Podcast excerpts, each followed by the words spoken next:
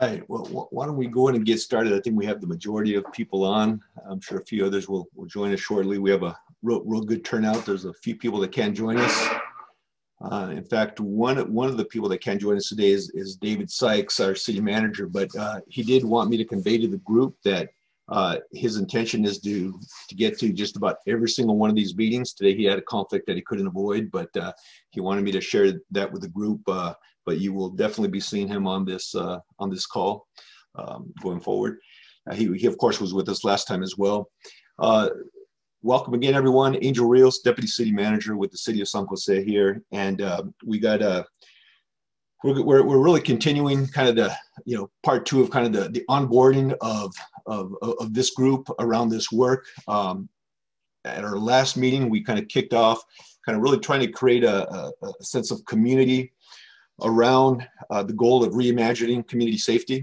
Um, and so we spent the bulk of the time last time, you know, really just getting to know one another. I know many on this call already know each other, but there's a lot of people that still, uh, you know, do not know one another. So, you know, if, if, we're talking about community, we want to start with, you know, making sure that we're building community. And so, uh, and today kind of continues uh, in that spirit, right? It continues in, in that realm. Um, and I know there's a few people that, that have joined us today that weren't at our last meeting. Uh, and, and, if so, can you uh, maybe raise your hand? Because what we'd like to do is at least uh, go back to you and have you introduce yourself to the group. Um, and uh, in fact, I see one right now. Uh, Paula, uh, I know Paula Escobar, this is your first meeting here.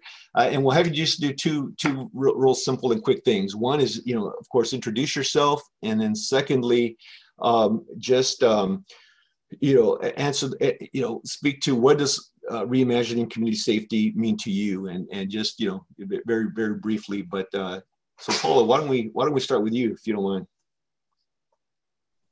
Um, hi everyone, my name is Paula Escobar and I go by she, her pronouns. I'm currently a high school student at Evergreen Valley and I also represent San Jose District 8 on the San Jose Youth Commission.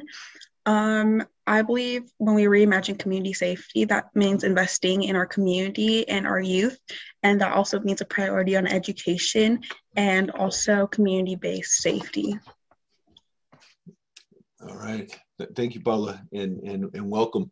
Um, anyone else? Um, anyone else that wasn't here last meeting? And, and I may need some help because I, I got multiple screens here. So I may need some help identifying folks Hey, uh, hey Angel, I, have got my hand up. Uh, so, so my name is Paul Joseph. I'm the Assistant Chief of Police at San Jose PD. Not not new to the police department, but new to this assignment. This is my third into my third week. Uh, reimagining public safety to me means first of all uh, finding out how best we can partner with the community to find out how the police department can serve, uh, how what what our role is, what the community's vision for our role is, and how we can best tailor um, our approach to safety with that in mind. All right, and, thanks for being here. Um, and then I, I also see uh, Shay, Shay Franco Clausen. Yeah, um, first of all, thank you for welcoming me to this space. Um, I'm Shay Franco Clausen. I'm elected official here in Santa Clara County for Open Space Authority, as well as um, formerly incarcerated and married to a police officer. So I have a very unique perspective about how I reimagine um, with the, the many intersections. So I'm hopefully here to listen to perspective and understand what this coalition is going to, what the output of this coalition is going to be that's going to impact all of San Joseans. All right. Well, welcome, Shay. All right. Uh, I, I, don't see any other hands, but. Uh, yeah, Angel, I wasn't here last time either. Um, Latoya Fernandez, community leader. Um, just thinking about reimagining uh, public safety, a couple things. One, uh, reimagining a system where we're completely eradicating the current system of policing as is. It's obviously not effective. Um, and two, one that is going to be driven by the voices of the youth and those that are um, impacted by the system most heavily. I'm definitely interested in seeing more youth in this space. Uh, and when I say youth, I mean actual students elementary, middle school, and high school students in this space. So really excited to see that, and also want to make sure that this is not another space where people of color are going to be tokenized uh, for our voices and our experiences without any real action. So I'm here to definitely make sure that we're generating real outcomes. Thank you. All right, thank you and welcome, Latoya. Uh, anyone else? I don't see any other hands here, uh, but I also don't have all the screens. So is there anyone else that wasn't here last time? All right. Uh, all right. Then, well, well, once again, welcome uh, to those of you that just joined us. And, then the, the next order of business, want, want to really introduce um, uh, our consultants. Uh, I, I, mentioned last time that we were also seeking some consultant help. Uh, you know, the work that we have over the next six months is going to be pretty, uh, you know, it's going to move fast and, and there's going to be a lot of work that we're going to need to get done in the interim. And so we have definitely uh, brought on a consultant firm to help us with that. You'll get to know them a lot uh, in, in, the near future. But, but let me let me turn this over to Cece Vu. And, uh, and Cece, maybe you can introduce your team and, and yourself and uh, welcome. Thank you, Angel, and um, and the city team and uh, advisory group members for welcome, welcoming us here today. We're here today just to introduce ourselves and really observe, um, and we're really looking forward to working with you all closely on this effort. Um, my name is Cece Vu, as Angel indicated, I'm with a firm called Kearns and West, um, and um, my team here will be introducing themselves. But um, I'm in representing them in, initially. I just want to say what an honor it is to have this opportunity to support you all as we drive this really important effort toward reimagining safety for San Jose. Um, and in leading this team, I bring my lived experience as a Bay Area native from an immigrant family. My family still lives in San Jose, and I consider it um, my home community. Um, and so, as such, I understand and really and care deeply about giving this community a fair chance and a safe environment to thrive. Um, likewise, I um, have extensive experience uh, working with local, state, federal government um, on controversial issues and understand the need to collaborate with communities on driving policy.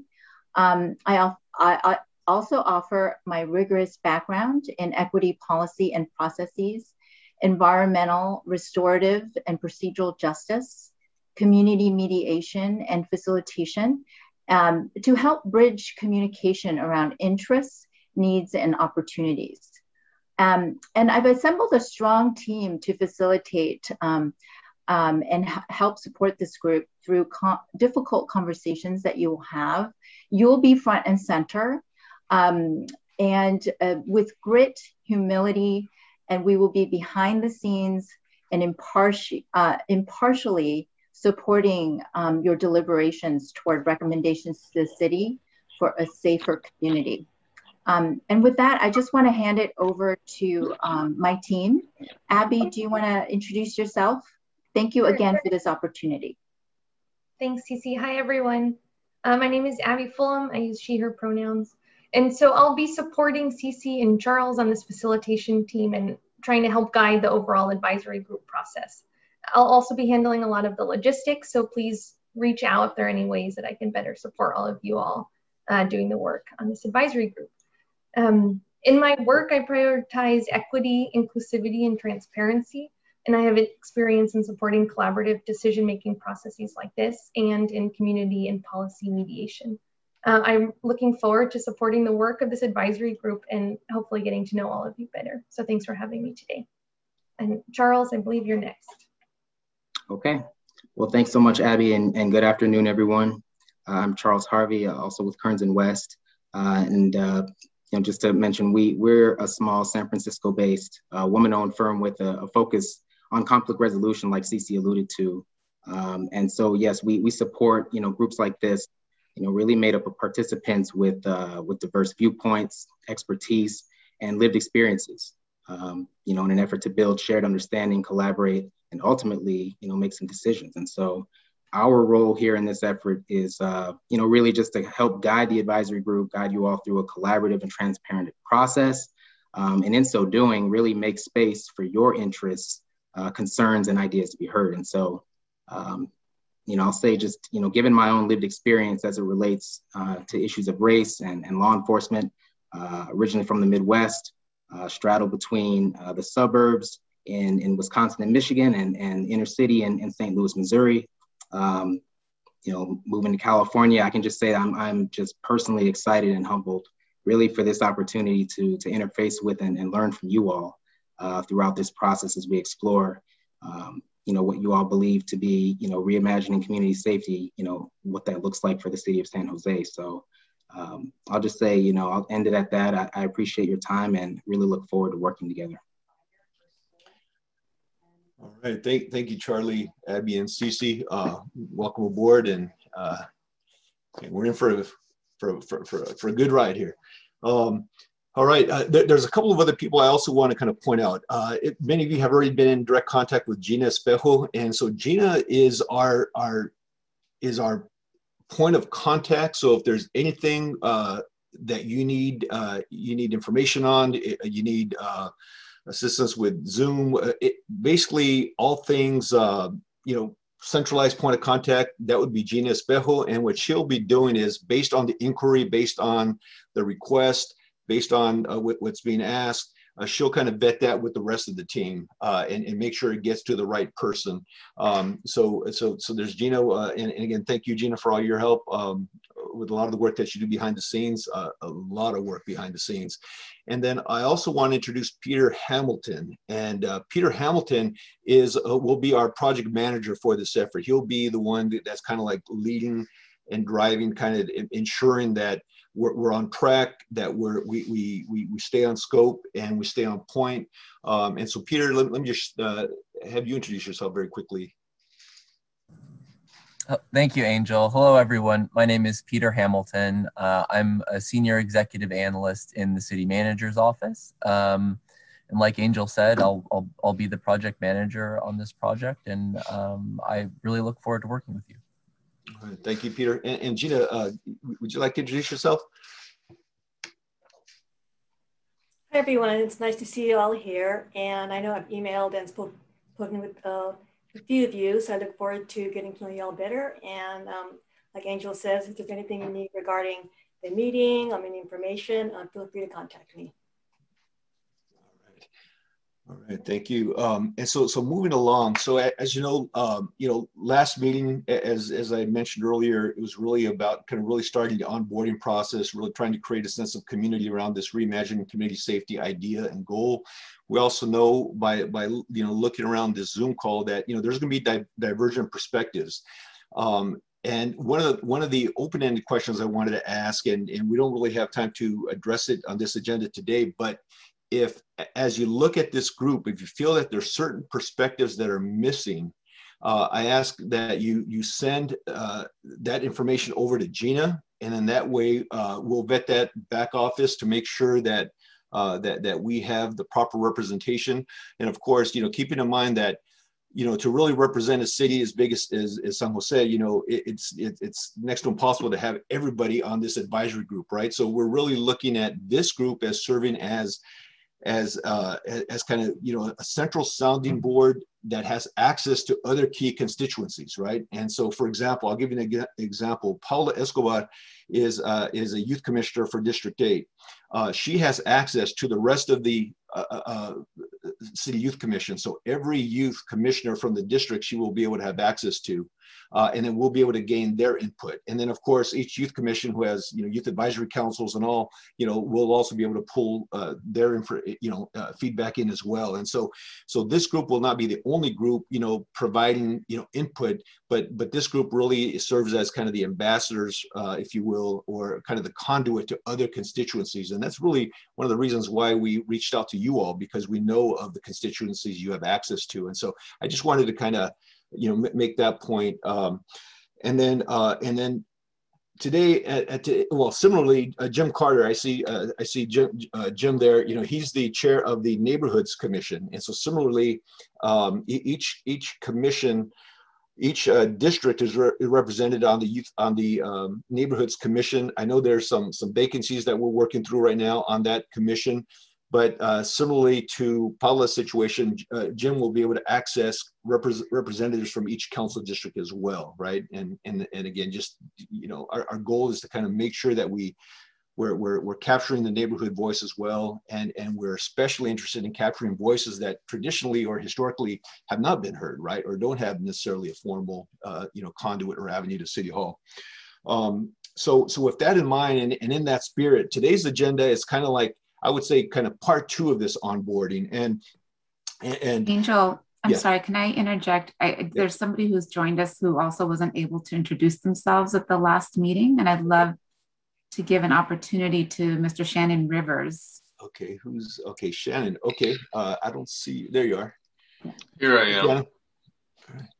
All right. Good welcome. afternoon, everybody. Uh, my name is Shannon Rivers. I'm a uh, American Indian Cultural Liaison for Indian Health Center here in Santa Clara Valley. We have seven facilities uh, throughout, and we serve uh, the community, not only Native community, but the entire community of San Jose when it comes to medical, counseling, uh, therapy.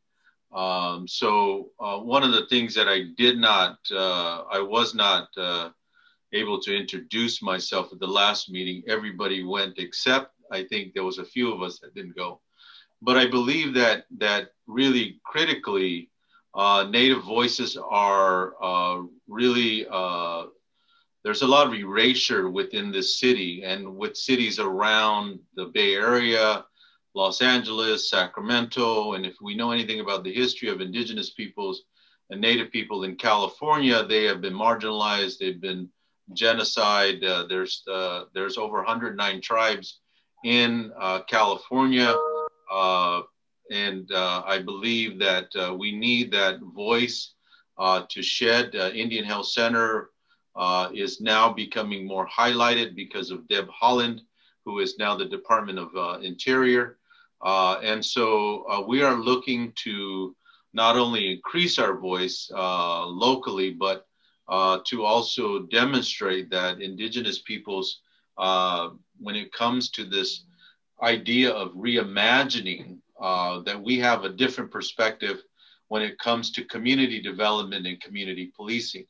Uh, so uh, I think that's really critical. Just a real quick background of me, I got a master's out of UCLA.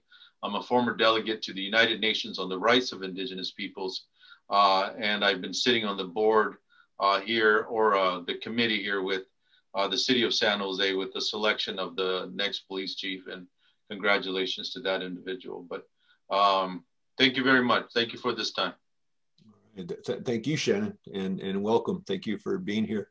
Uh, anybody else before I, I, move on? Is there anybody else uh, that has joined us since we started? Okay, if so, just let me know, and then uh, then we'll do the same. So so we'll shift now, and I'm going to introduce you. Uh, you know, many of you know Zulma Maciel already. Um, but what, uh, what, what I started to say is really today is kind of like part two of that onboarding, you know, because as you know, you know, when you pull together people with divergent perspectives and, and different opinions and ideas as to, you know, kind of where we go next around reimagining community safety, you know, there needs to be kind of a, a, a way to kind of figure out how we're going to kind of reconcile areas of disagreement, points of contention, that kind of a thing, right? You know, we want to stay true to having a candid and very transparent conversation. And at the same time, we don't want this just to be a debate right? We, we, we really want this conversation to translate into meaningful action that's going to uh, ensure greater safety for our entire community, right? That's the end goal. Um, and so with that in mind, let me turn it over to Zulma, who will kind of walk us through some of the, the proposed process processes that we would use going forward. So Zulma, welcome. Great, thank you. Hope you can all hear me.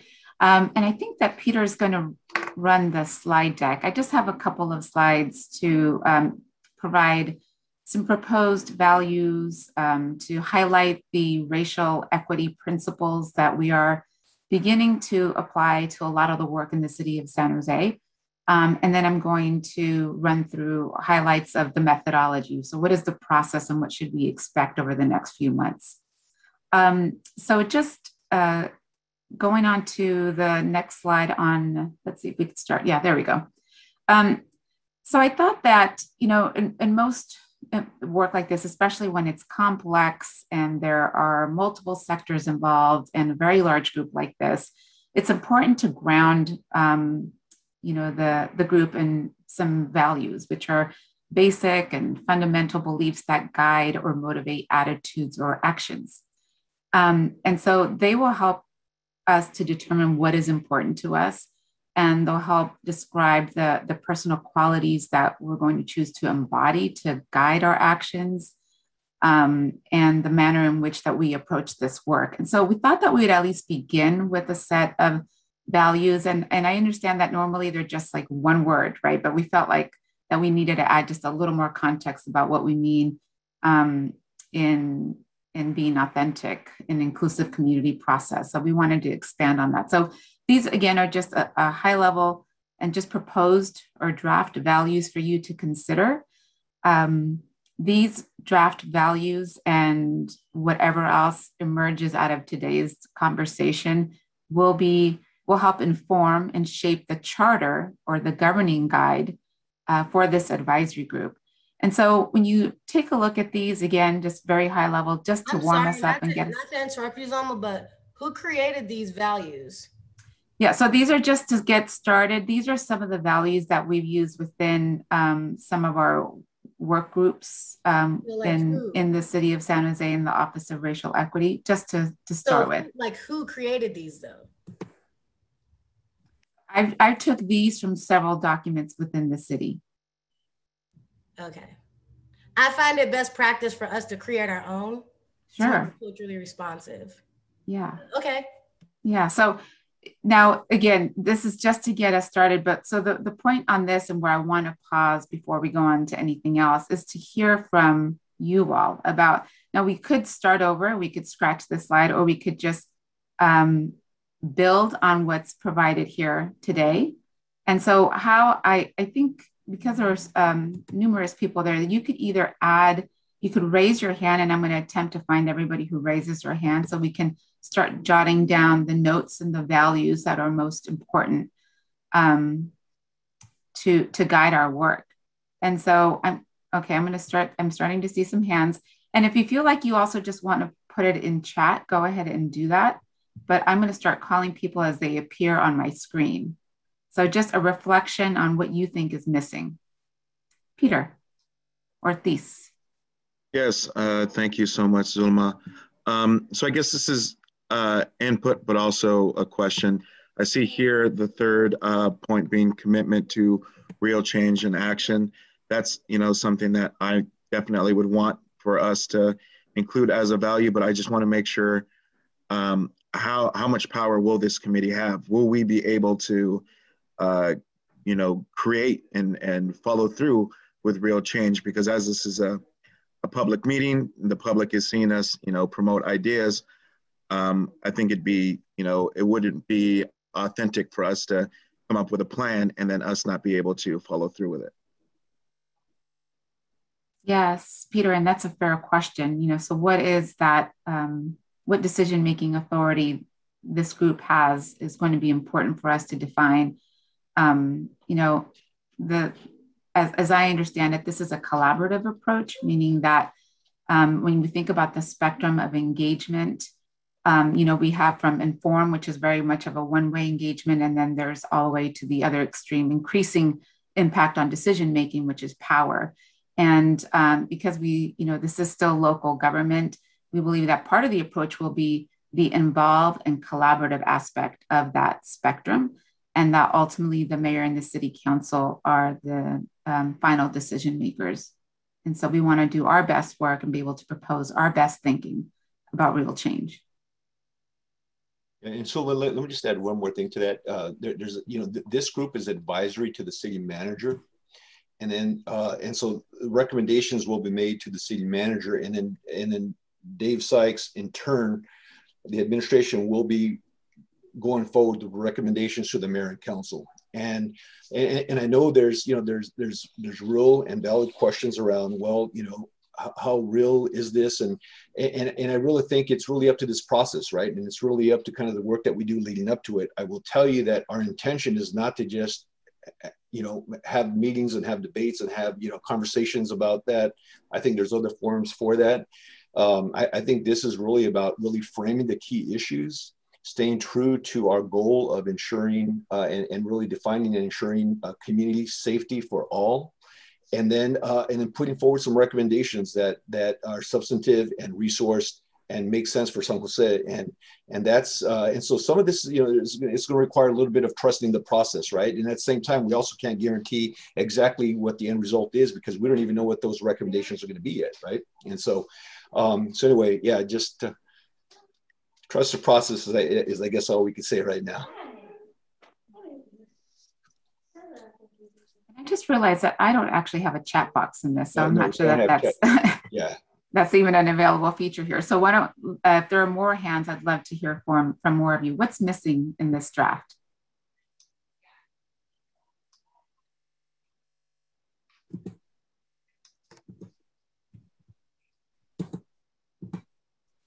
Paula.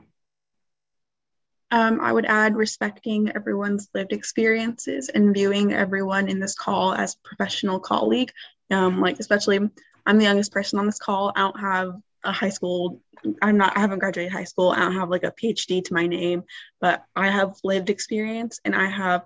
I'm representing probably about 200,000 people, all the youth in San Jose, and so um, I think that kind of acknowledging that um, there's going to be people who have lived experiences and that's like a different kind of thing from having academic experience. And also kind of recognizing us as all in this collective space is going to kind of put us forward and all put us on the kind of equal level so we can move forward. That's fantastic and thank you for adding context on respect. Um, well said paula. So we'll expand on that definition as well. Darcy Hi, I apologize for being loud in that background, but I'm looking at the repair and build trust. I'm sorry, Darcy. I'm sorry. I, I'm having trouble hearing you. There's a echo. Or is that just me?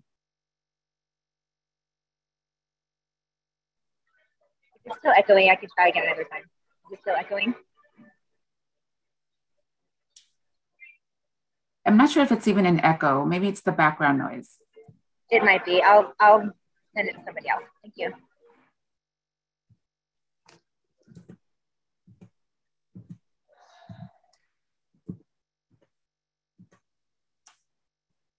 Okay, I don't I don't see any other hands. Okay, well, it's it's really not the last opportunity, by the way, to um, to submit or to reflect on these values. So um, essentially, what this will do is will help inform, like I said earlier, the, the, the charter. And there's a charter that will be created and developed, co-developed, and and West is going to take the lead on that. And so we can get on the next slide, Peter. Um, this uh, charter will serve as an overarching governing guide for the advisory group to carry out its charge for the reimagining community safety work. Um, and this charter will clarify roles and responsibilities, and also how decisions are made. Um, it's we're hoping you know that this is a collaborative process in order to develop it, and so uh, after this meeting, Kearns and West will be sending out a short um, a short survey to to get at at least the starting aspects of a charter, and the values will be will help in building onto that charter. So more on that from and West, um, probably at the next meeting.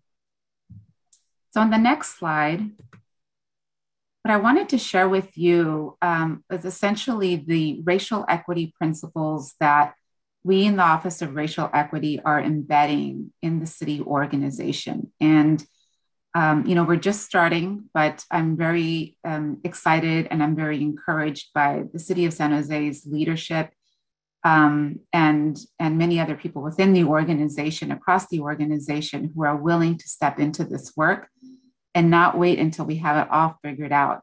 But the racial equity principles essentially are um, you know there's there's a process that you go through in order to help define that to help inform decision making. And part of that is um, really being really clear and focusing on the impact. So defining that desired result um, is important. And this body will have the opportunity to do more of that. We'll be doing some exercises and at least starting the conversation at the next meeting. And then we'll um, spend much more time at the subsequent meeting and trying to get a, a shared vision for what um, safety looks like and feels like. So for us, focusing on impact and outcomes um, and thinking through what is it that we're actually trying to achieve is, is important. The second piece of the racial equity principles that we apply in the city is data and analysis. And data and analysis, as you know, is just a, a tool. It's just a, a, piece of information. It's um, in, in a very specific time. And what's important about this is that we have to leverage the, the data, but we have to disaggregate it and analyze data by race. And if we can't find the data disaggregated by race, then we need to gather evidence to reveal the current conditions um, for different communities in San Jose. And so, even you know, exercising this analysis portion of it means that um, we couple the data, we couple that with um, with other evidence or proxy for the data if we can't find it disaggregated by race. But most importantly, it's then um, integrated and um, with community voice. So centering community voice and lived experiences really adds texture to the data. The data is just a, a, a you know information and a point in time, but including the insights from impacted community members is really what adds texture to the conversation and a perspective um, that you can't see from data. So the next piece in the, in the principles is also establishing accountability. And by this, I mean using performance measures to assess progress, you know, how much, how well, and to the extent to which everyone is, or anyone is better off. And so I share these principles with you because um, this is a practice, um, and again, very high level and going through it rather quickly, but it's these principles that actually help inform the methodology. So on the next slide, you'll also see just a very high level about what is, so what does this process look like? And Can I interrupt you um, before yes. we move on? Sure. So you said that the data is um, disaggregated by race, but we know that within each of the race, there are um, sub or ethnic groups that fall under those categories. Um, are those being disaggregated as well? Because that information would be important because the you know the makeup of you know asian groups are it's very wide and it varies a lot so um, i think if we're disaggregating data we have to break it down into smaller subgroups in order to um, really serve the community and know what the community's needs are. That's right. Absolutely agree with you mimi. And i think that that's part of the challenge right? Is that it's not currently in that way. And so um, even for the Office of Racial Equity, trying to define so what are the proxies, or and that's why this, you know, where's the evidence? Where how where can we find more? Because it's not in, its current form. So I guess the first question is, what is the data that we ought to be looking for? And if it's not disaggregated by race, and how do we ensure that it becomes disaggregated by race eventually? And then um, the next question is, so who's who's gathering the data and and um, you know maybe it's it's not being gathered by the by the right organizations. So there's a lot of questions around data that we need to unpack. And so I appreciate the question because that is one of the biggest challenges in applying the racial equity principles, and we get stuck. Um, but I, what I will say is, and I see some hands up. So just one final thing about the data is that um, over the holidays, the, the team um, in the city of San Jose began building a construction, uh, constructing a San Jose Equity Atlas. And while it's not ready for, for public view, um, we are adding layers of uh, demographics and to the extent possible where we can find that data. Um, but it's also showing the gaping holes and the things that we don't have. Um, and so it's just, we're just starting. Um, some city staff worked well into the holidays to build this system. And I can't wait for the day that I'm able to share it with community so that you can use it as a tool to inform the work that you that you provide. So um, let me take, let me actually pause then before I go into the methodology and go into, uh, it looks like there's two questions, so, or a couple of people. So Peter Ortiz followed by Hector Sanchez. Thank you. Um, uh, appreciate these racial, uh, racial equity principles. I have a question for number three, and this goes back to a question I mentioned, or at least a priority for me um, as a member of this group.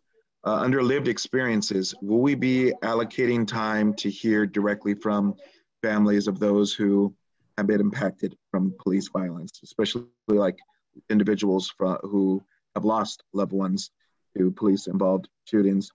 And second, right, we also got to take into consideration, for example, the police involved shooting that happened in the east side, right? In, in, the, in an apartment complex in East San Jose where bullets were fired. Are we going to get perspectives from, you know, parents who have kids who lived in those apartments and are aware that, you know, police were shooting city issued bullets um, near where their kids play? Um, how, how, deep are we going to go into this lived experience? Yeah, that's exactly the point. And you're right. Racial equity principles, that is part of it, is that you have to you have to hear from people who've been most harmed by policies, practices, or programs. Um, that's the lived experience that we will be seeking. And that's why this, this advisory group, while it's very large, um, you know, you're also the sort of liaisons and conduits to help us reach those communities that we may not even be aware of. And they, um, you know, they they exist in, in different parts of the city, and and being able to in, capture those voices um, and, and engage them is important. So thank you for emphasizing what we believe is critical to this work is to get the voices from people who've been most harmed. Uh, Hector Sanchez Flores. Yes, I just wanted to ask, uh, clarify one thing, and I think uh, Mr. Ortiz's question alluded to it. My question is when I look at these racial equity principles, they they're about moving forward. Uh, this is, you know, and it's very clear that this is what is desired. But how far back are we going to inform ourselves on the history of how these, the concerns that we're going to be addressing have been framed? Because it's, it's, we all come with a different body of knowledge about what's history has, how history has impacted our communities and our families and ourselves. And I think that's one of the dilemmas of, of racial equity principles uh, that people are attempting to correct uh, because it's not stated there. The second part is on the data and analysis. Um, you know, one person uh, highlighted, I, I overlooked, uh, who she, she made a great question about demographics, but I have a more fundamental question is that my experience is that much of the data that was collected was collected because systems or entities wanted, they, they had an objective for that data. And in my experience, much of that data has been uh, created and, and cultivated with a deficit lens, such as what's wrong with these communities. And then they collect data to substantiate that. Less data has ever been examined from what communities carry as an active asset that we can build from. And so when I see data, you know, in addition to all the demographic specification, those are the questions that I I would like somebody to address. Otherwise, I'm going to presume that it's like the basis of research historically being deficit based and what's wrong with the community. How do we justify what we do to communities? And unless it's explicitly stated that it's not that kind of data, that's my presumption.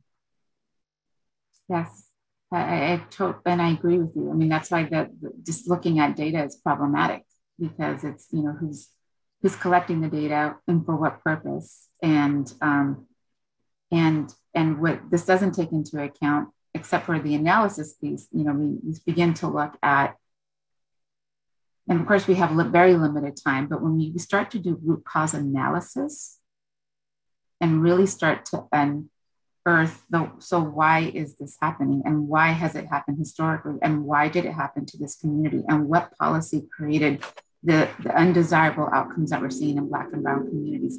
And why did this, you know, when you start asking those whys and you start getting to the root cause, that's where you begin to uncover the history.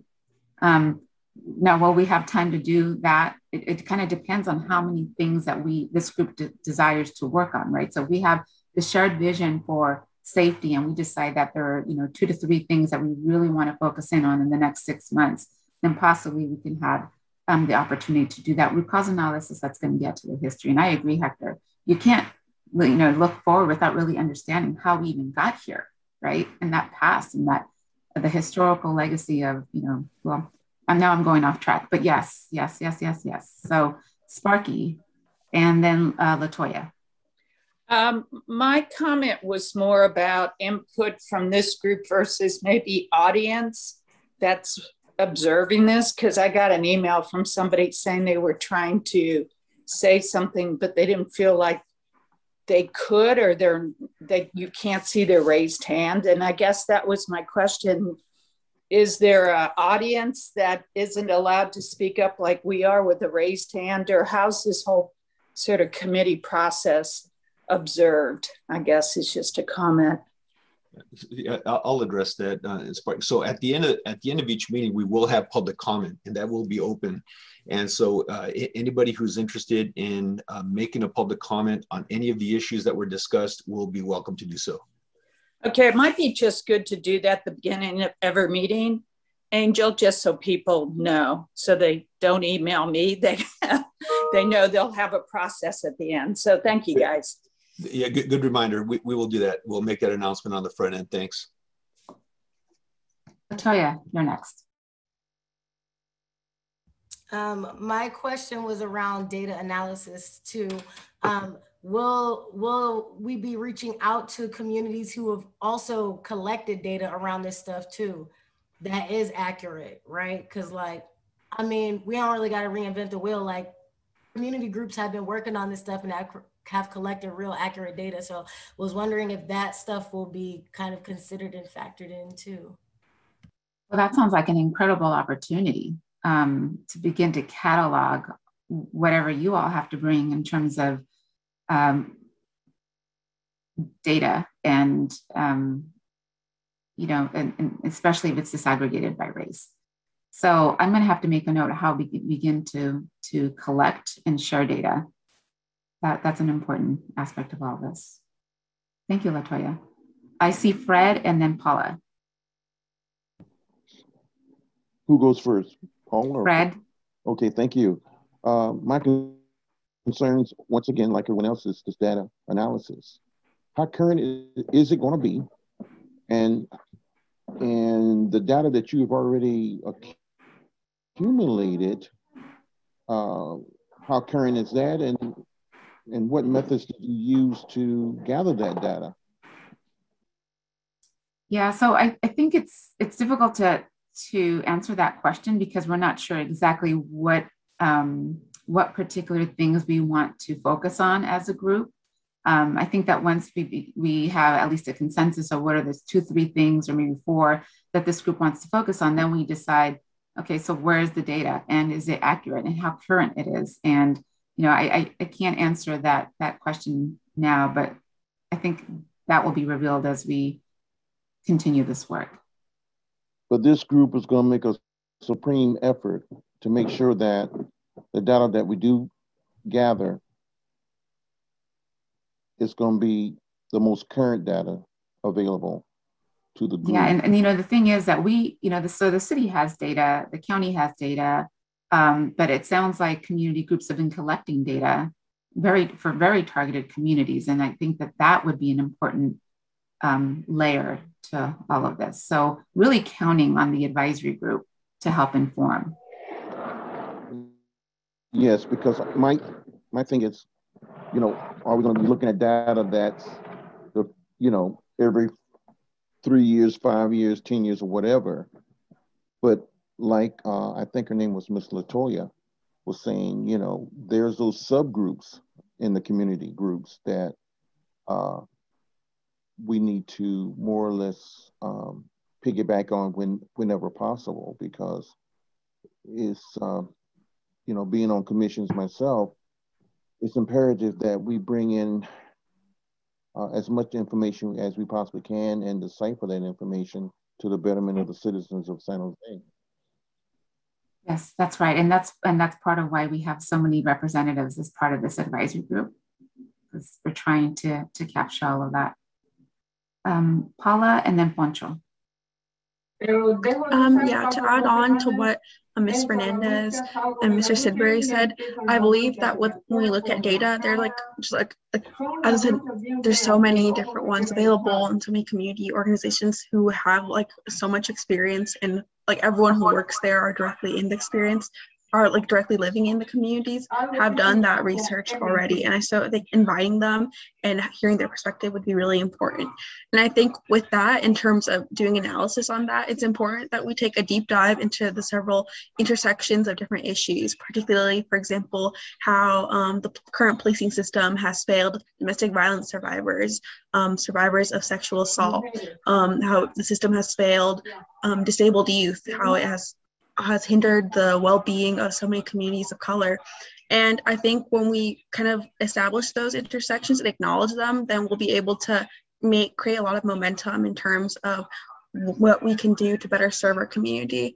And I think also when we center community voices, like I think definitely this group straight up just needs more young people.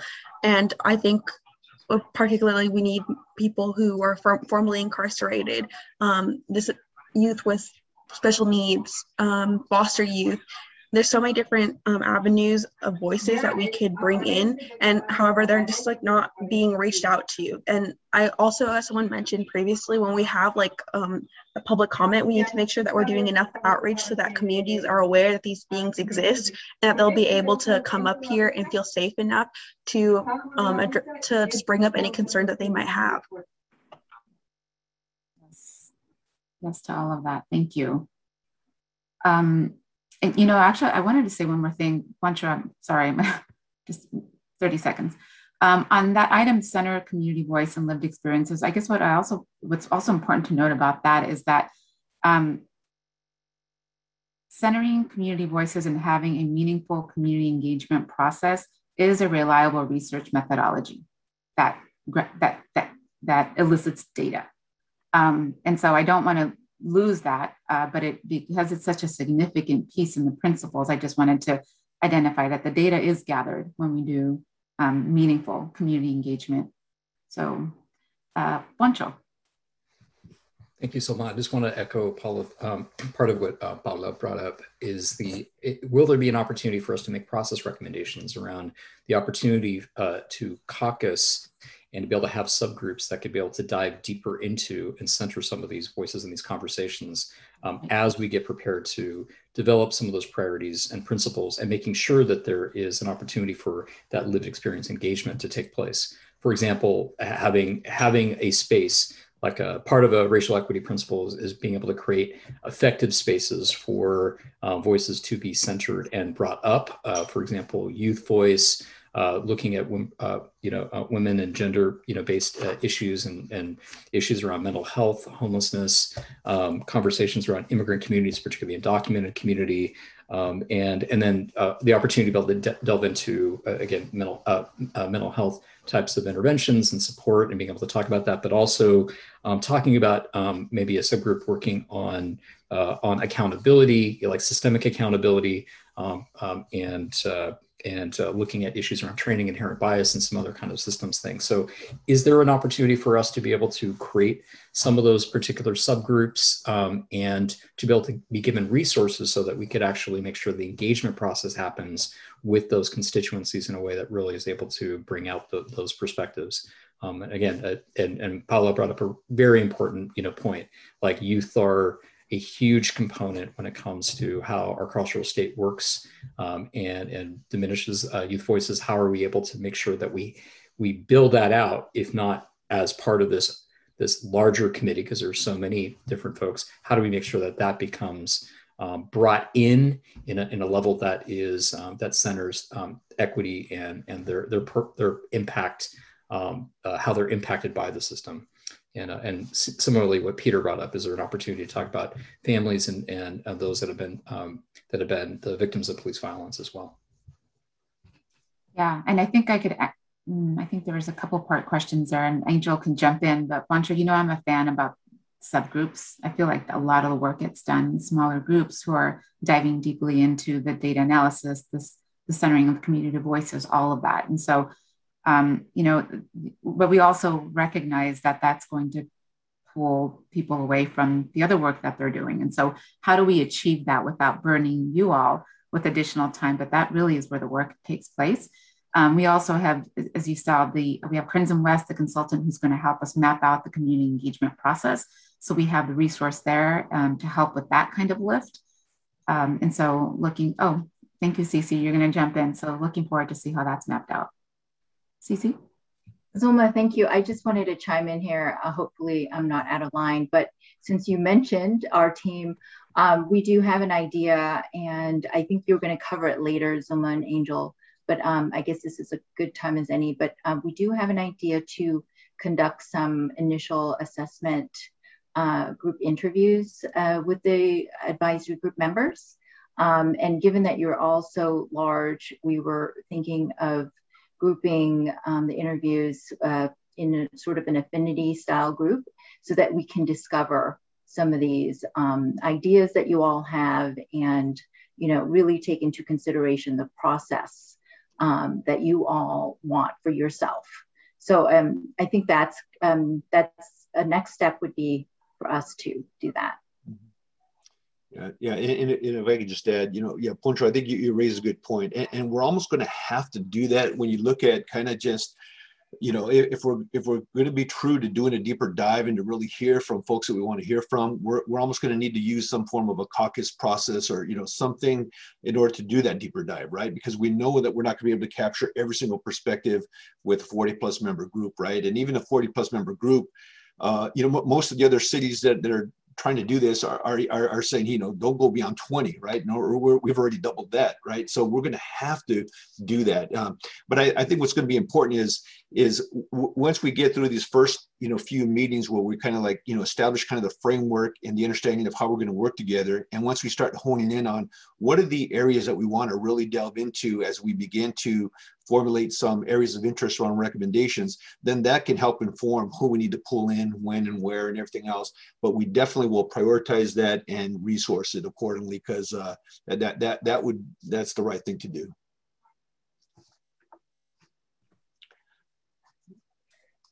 Shannon.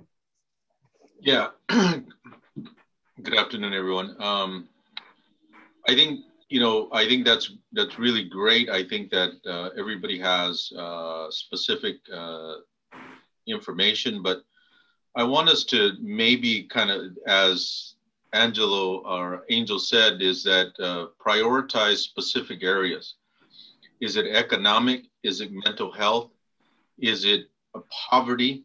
Um, is it uh, the militarization and the ongoing militarization? And occupation of police in certain areas.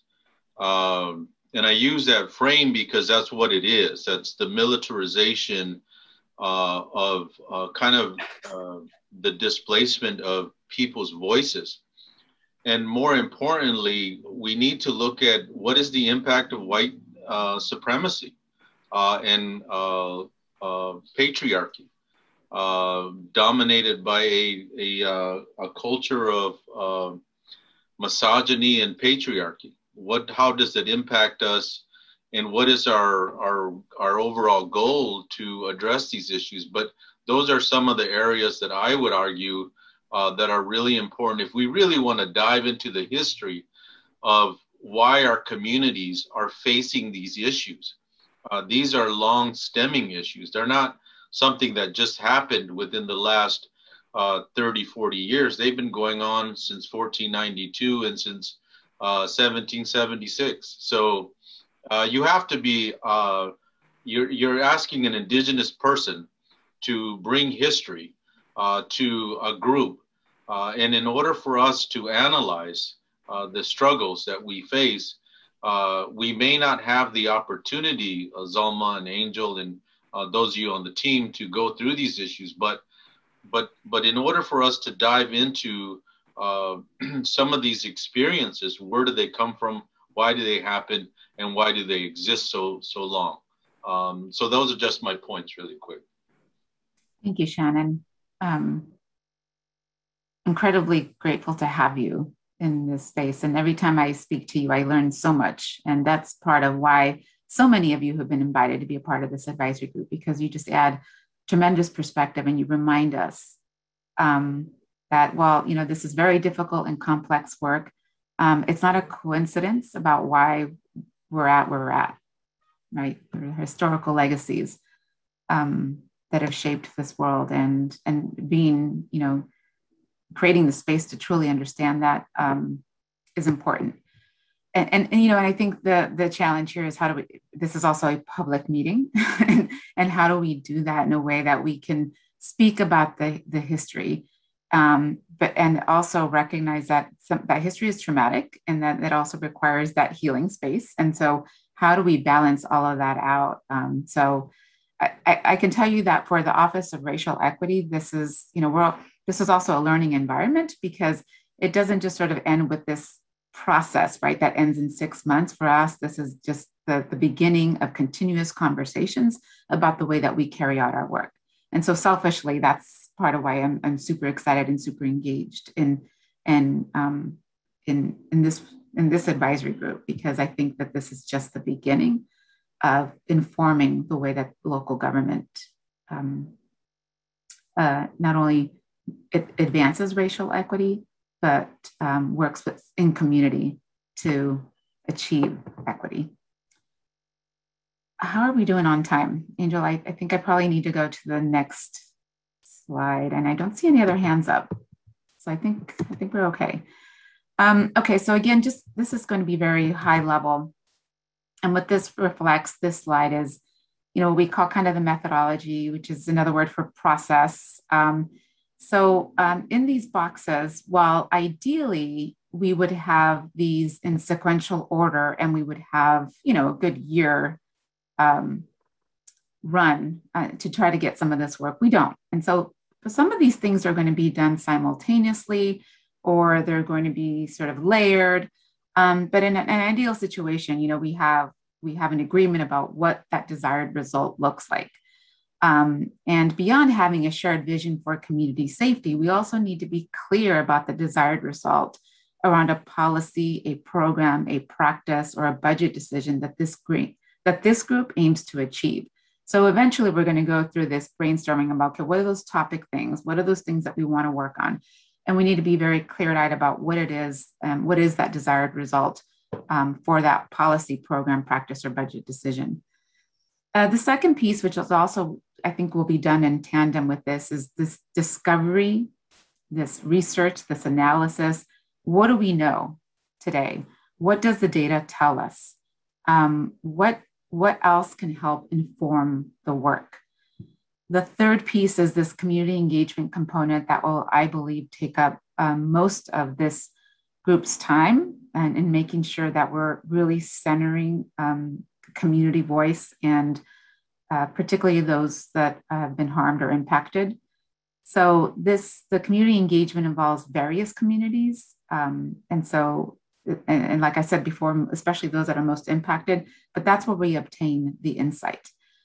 Um, then on the fourth piece is to, the fourth piece is to propose strategies. So we have to consider who will benefit from or who will be burdened by these proposed strategies and that's where we go through this you know some of the racial equity um, elements and we have to ask these questions about okay are we reproducing a policy that's just going to produce the same outcome or are we truly trying to benefit the community that has been harmed the most um, and it, in that process we have to be explicit about how the strategies advance equity and if they don't really advance equity, we need to understand why not. And if there are ways to mitigate potentially harmful consequences, we need to address it.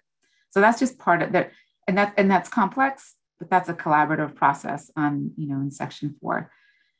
Then the the consulting with community is then at, at some point we need to have an opportunity to uh, share the proposed strategies uh, with community um, and and get feedback. You know, do they make sense? What's missing? What are what are the blind spots? Um, you know are they do they seem feasible reasonable? Is that does will that actually get us to the desired result?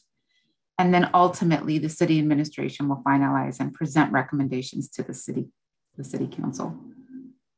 So any questions on again very high level um, you know and I, I, think part of the work with you all and um, the Kearns and West team is to refine this methodology as we go along. But this is just, we wanted to share just a very high level about um, the process that we intend to approach this work with.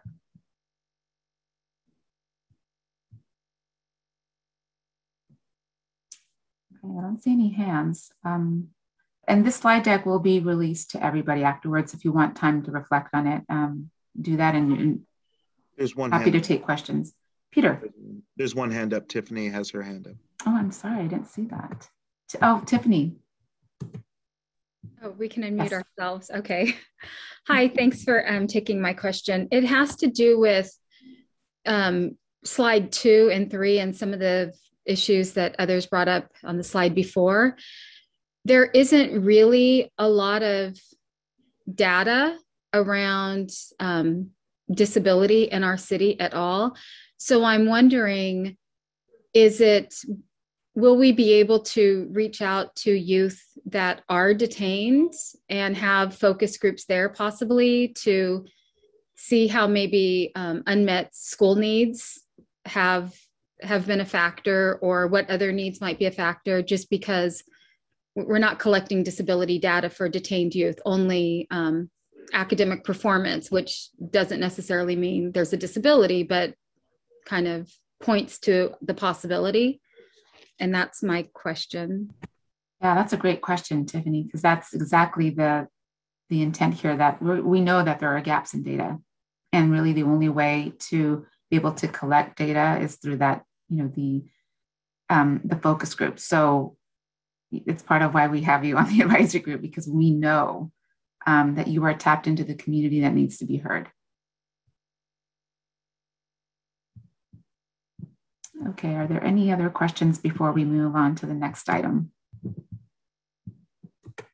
again happy to um, i think you all have my email address um, happy to have a conversation offline if there's any of this that you want to vet some more. So thank you. Angel, back over to you. All right, thank you, Zulma. Um, so, so as, as you've heard, um, you know, this is this is the proposed framework that we're putting out there, and and and start, you know, going back to to the the the proposed um, value statements, and I think the operative word on that slide is draft, right? because uh, th those are some values that we've that we know as as we look back over the last couple of years, uh, so, some of the values that have been identified uh, that ha have helped inform the work that we've done around race and equity uh, here at the city. Um, and so we, we figured we'd kind of start with that. But again, the operative word is draft. I think we need to make, uh, you know, we need to kind of, uh, you know, adopt ours, you know, whatever fits right with this group. And so, and, and I think we probably need to do that pretty quickly. And so if there's any additional feedback on values, please uh, provide that information over to uh, over to Gina uh, or, or even at this meeting here. And then uh, that way we could kind of, you know, shift towards um, incorporating these into the ultimate charter. Um, uh, I, I, know a lot of this is kind of in the weeds and a lot of process work, and some of you may be saying, "Come on, let's get to the action." But you know, we really feel strongly that it's important that we kind of really kind of create a, a space, uh, just an understanding as to how we're going to go about engaging into this work, right? Because if, if we don't kind of set that initial initial groundwork, uh, you know, this can go in so many different directions, right? And and and it's very important that we that we work towards you know some meaningful recommendations. And so that's kind of the thinking. We're also not married to this uh, you know if, if there's if there's other recommendations around process please keep sending those recommendations over to us um, and we'll continue to to incorporate uh, those. Um, shifting towards preparing for action right and and some of this already kind of came up in in some of the questions that that that came up um, over this last um, over the last um, item. But uh, you know we, we want to you know give you a sense of kind of what the next couple of meetings are are, are going to be looking like. What we have planned for the next meeting is um, in fact uh, peter if you could put up the, the you know the one slide that has the methodology and framework. Um, you, you know, there's there's a couple of, of deliverables that we want to really uh, finalize. And one is we want to get to really defining that shared vision for community safety. Uh, you know, that we started that process last meeting around what community safety means to you. We'll continue that process through the through the survey that Kearns and West will do, you know, between now and our in, in our next meeting. But ultimately, one of the deliverables there will be a, uh, a an actual uh, shared vision that we that the group uh, you know agrees to to uh, to advance.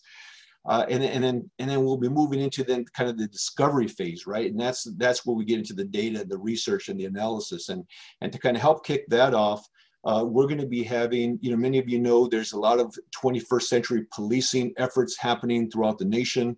Our, our San Jose Police Department has been engaged in that as well. So uh, we'll be hearing directly from our police department around their efforts around 21st century policing, and you'll be able to hear directly from from uh, from the chief and, and his team uh, around efforts around that. Um, and you'll also have an opportunity to, to provide input uh, and feedback into that. We also uh, are, are trying to, to lock in um, a speaker from either John Jay uh, University and or Urban Labs uh, or, or one of these other groups, these external groups that have been doing work around reimagining community uh, safety nationally, right? Because what we want to do is we also want to uh, have you all hear from folks that have been engaged in this work. Uh, there's some pitfalls that that and some recommendations they have around things to avoid, as well as things that we should consider. Uh, and we thought that that would probably be uh, good information for this group to have to help inform uh, you and the work that that is happening.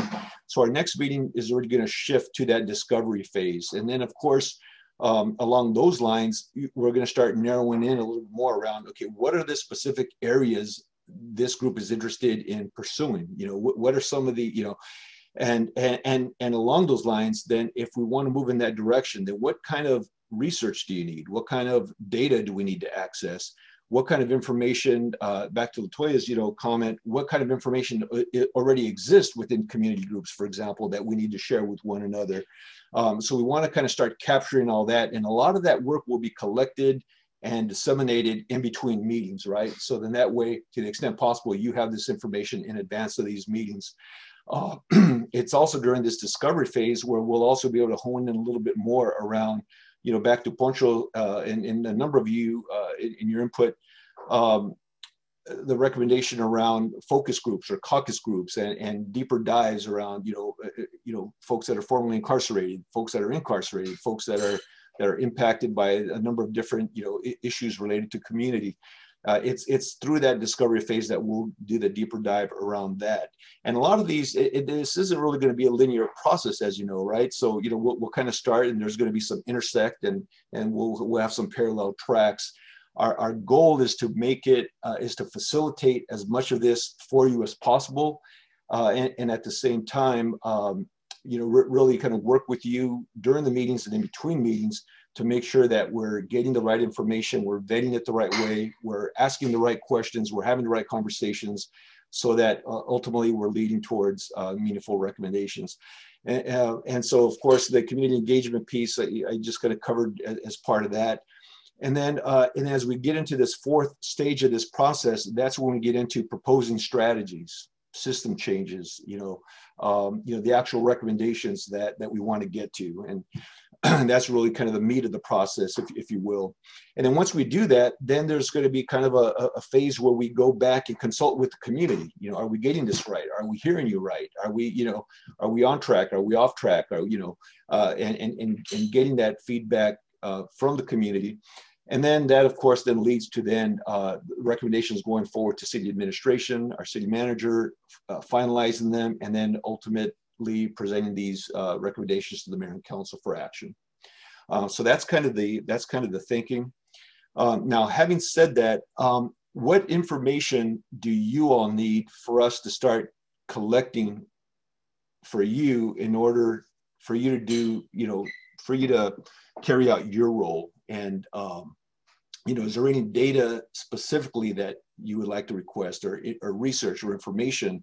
And then the second part of that is uh, is there anything that you have or other information that you know of that already exists? So you know uh, so that we aren't reinventing the wheel either that we need to be made aware of so then that way we make sure that we share with one another. And so um, let me let me turn that over to that to the group on that Hi, this is Sparky. I had my hand up a while back. Mine's still process, Angel, because there's like 40 plus of us on this call. Is there a way we can put the chat box live on this? So if people like all 40 of us suddenly have a data point, we can just write it in there instead of trying to speak up. at least on mine, I don't have that chat capability. So that was just my comment. That might expedite some of this stuff. Yeah, yeah, that chat feature would be good. Yeah, we're, we're gonna have to work through that. I'm not sure we can because it's a public meeting, but uh, but let, let me follow up for sure uh, and and uh, see if there's any way that we can make that happen. But I, am not sure at this point. I don't have the answer right now, so um, I will definitely on, look into on that. county, I'm just saying on county meetings when we're having these kind of hearings, they actually do allow the chat. So I think they're both Brown acted. So I just think that would be helpful. Okay, we, we, will, we will definitely look into that.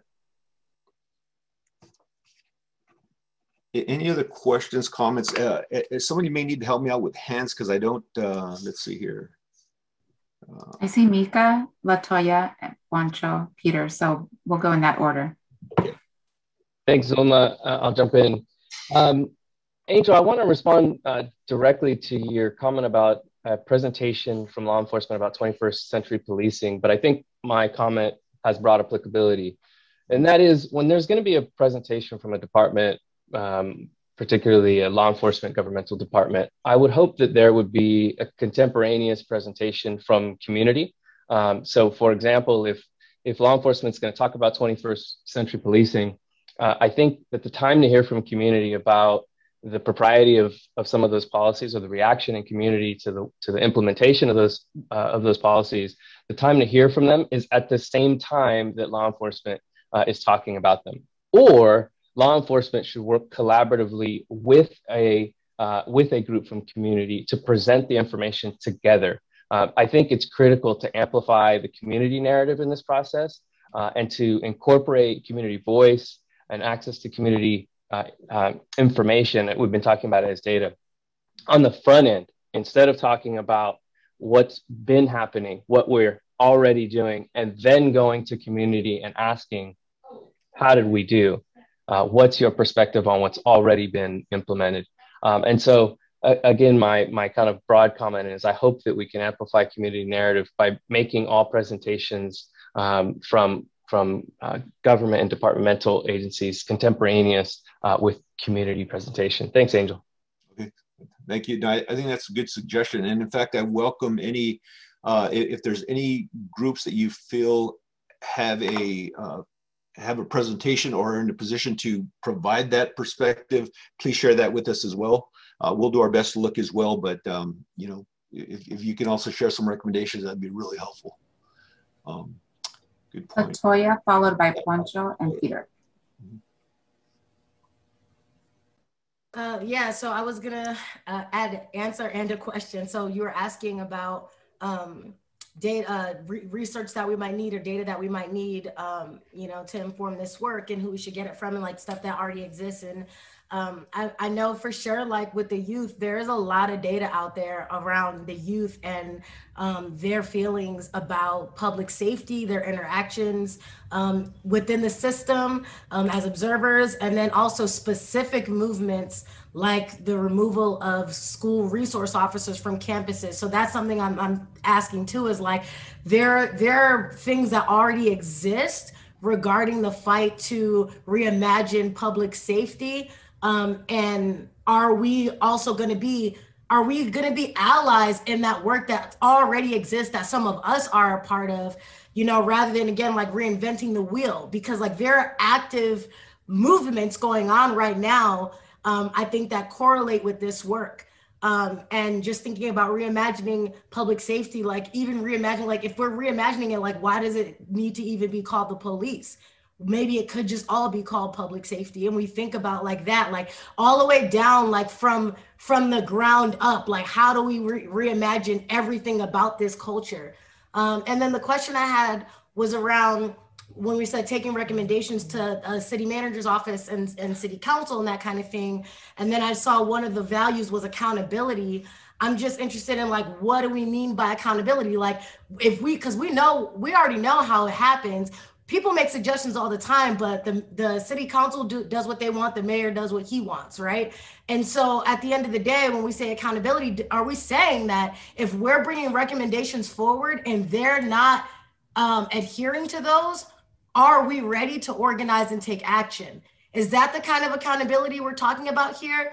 And the other part of accountability is the things that already exist, like officers that are still on the job right now who've killed community members that have not been held accountable. So I'm thinking about that in terms of accountability. Like, are those the types of accountability that we're talking about here? Are those things that we're going to be able to to to champion here?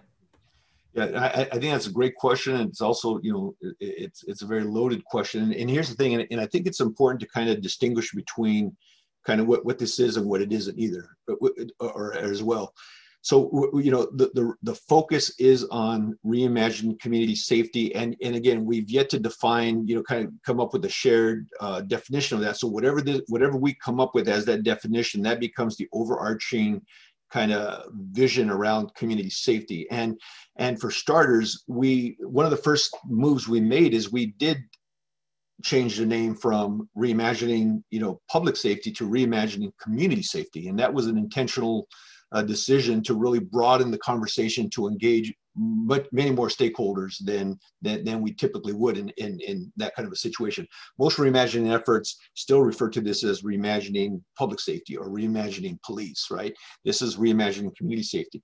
And then the second piece of this is, is that, you know, uh, you know, given the, the six month time frame that we have on this and, and the process that we have, you know staying very focused on on those uh, on those community safety recommendations that will be important. And then to the extent that there's issues that also spill over into police reform those issues need to be, also be captured but then those will be addressed through there's a broader police reform initiative that the city is doing and there's a greater work plan to that. And, and i realize that a lot of those are, are very uh, intersectional right?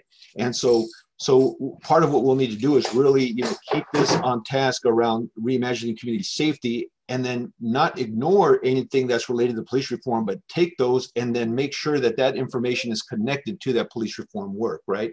And and and uh, and so that's gonna again, that's easier said than done, but I think that's to be one of the challenges and opportunities that we have here. Um, and and then and then and then with respect to accountability as a value, I think that's what we as a group, you know, you know it developing the team values or guiding principles or however we want to frame that is really about how we as a collective group are deciding we're going to we're going to kind of work together.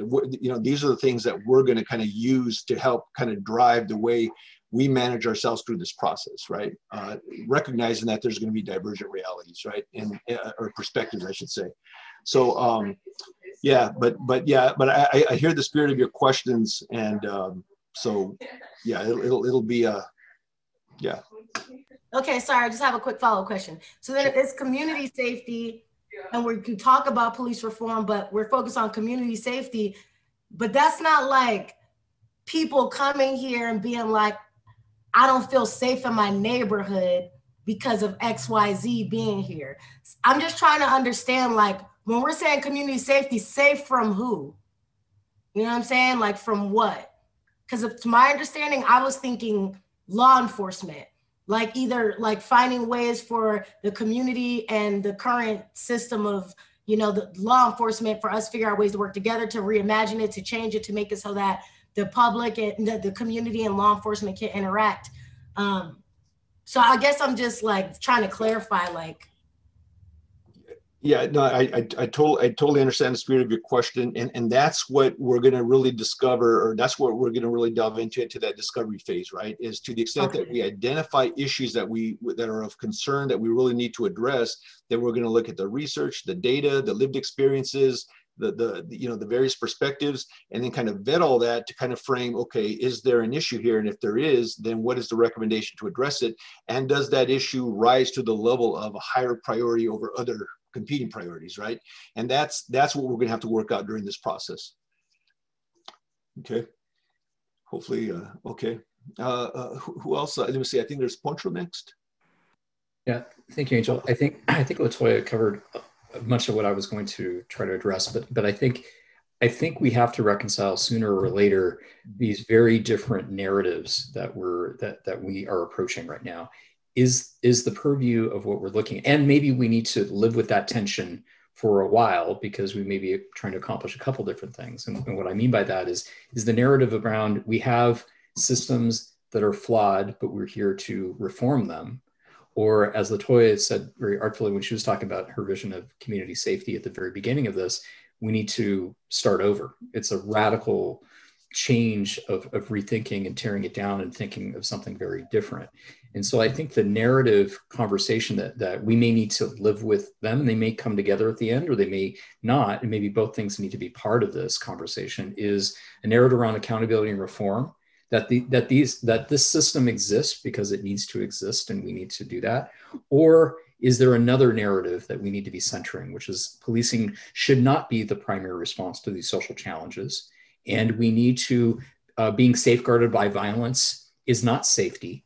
Um, it is you know we need a robust set of community uh, programs resources and other things to of care compassion and empathy that that precludes us from entering into a carceral set of responses to to these uh, to these issues so like that kind of narrative conversation we need to maybe you know maybe deal with that tension and and have those conversations together but um, but the second point I was going to make, and, and, thank you, Latoya, for bringing for bringing that that forward.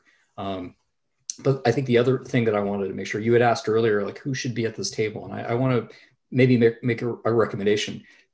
There is, you know, having a large group of people is really hard. I, I feel like I'm already taking up space um, too much in, in this conversation but the subgroups could be a place where we could also invite other not only other voices not not only create like um, experiences for engagement, but actually having participation in subcommittees from other voices that aren't around the table. So, for example, like I, I know there's a youth um, you know there are a number of organizations that are doing youth leadership and youth uh, development and other things. So like fresh lifelines for youth susie rivera is not part of this particular group but she is she is actively meeting on a weekly basis and they're developing and they're having these kind of conversations you know there. That's an example. Another another subset that is not adequately represented around this table is uh, intimate partner violence. You know th- those organizations and institutions and survivors that have been that are there can they be either directly at, in this venue or in a subgroup uh, kind of environment, making sure that we're able to do that. And you had asked that question earlier.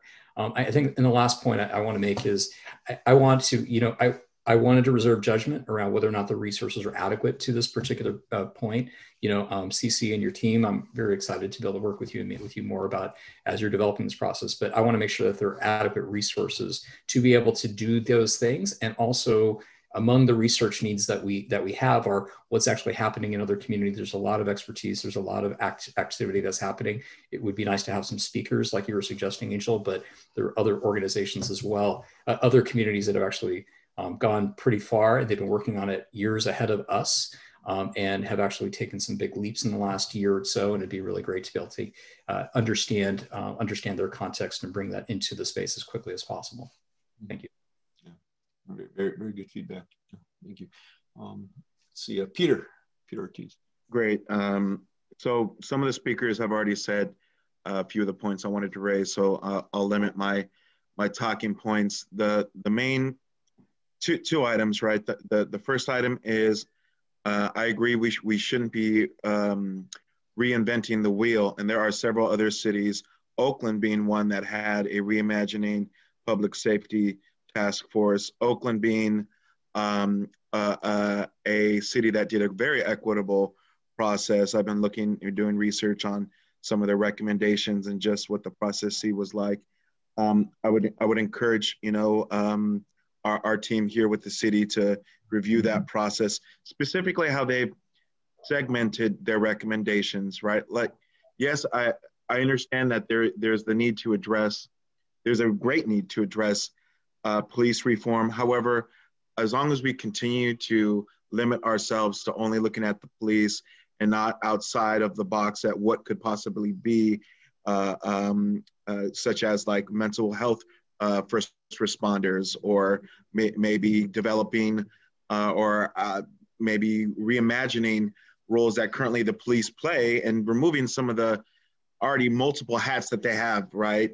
And freeing them up to do more um, more serious cases and having you know traffic uh, issues responded by a different department or by a whole a whole different system right like we, we need to come back mm-hmm. uh, to these conversations knowing that you know the system currently as it is regardless of the reform that you know has been invested into it has not returned uh, uh, results.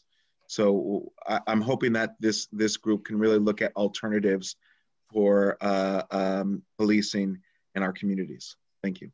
That's a great point, Peter. And, and, you know, if, if if if you haven't had a chance to read the, the the first, you know, the memo that we actually used to present this to the mayor and council, that was actually the spirit of it, right? Which is really looking at non-traditional partners that historically, you know, haven't been partnered up with PD to address uh, to ensure community safety, right? It doesn't have to be a police-centric approach to, uh, uh, you know, you know, ensuring safety, uh, you know, with, with our police department, there's a lot of nonprofit organizations that provide a lot of uh, safety net in our community to ensure safety. So yeah, a point, point very well taken. Um, see, uh, Walter, Walter Wilson. Good afternoon, everyone. I apologize for being late today. I was in another meeting over here at La Raza with our esteemed brother, um, Victor Garza, who's sitting here actually. Um, I'm glad I came in when I did, and I heard Sister Latoya uh, questioning about the safety issue. And I just heard what some of the other people just had to say, Pancho and, and Brother Ortiz, but let me just. Hold on, Walter. I think you're cutting off. Different than LA. There you go. I, I, said what's going on here in Santa Clara County is different than Oakland, is mm-hmm. different than San Francisco, is different than LA. And and because of that, we I, I agree that we need to take a look at what other people are doing. But as far as reinventing the wheel, I don't think we can reinvent this wheel. This is a very unique wheel that is happening here. And the idea that we're looking at other options, that's great. We need to do that. But let me share something with you. I'm sitting at Santana Row last Thursday with uh, my 13 year old son. And guess what? Two officers walked by uh, a Latino officer and a white officer. The white officer about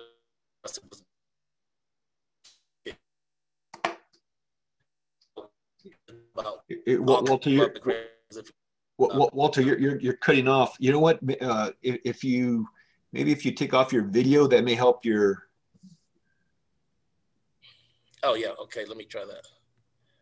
So anyway, so yeah, we were um, at Santana Row. Officer walked by, white officer looked at me and these kids and just rolled his eyes out of nowhere for no reason whatsoever.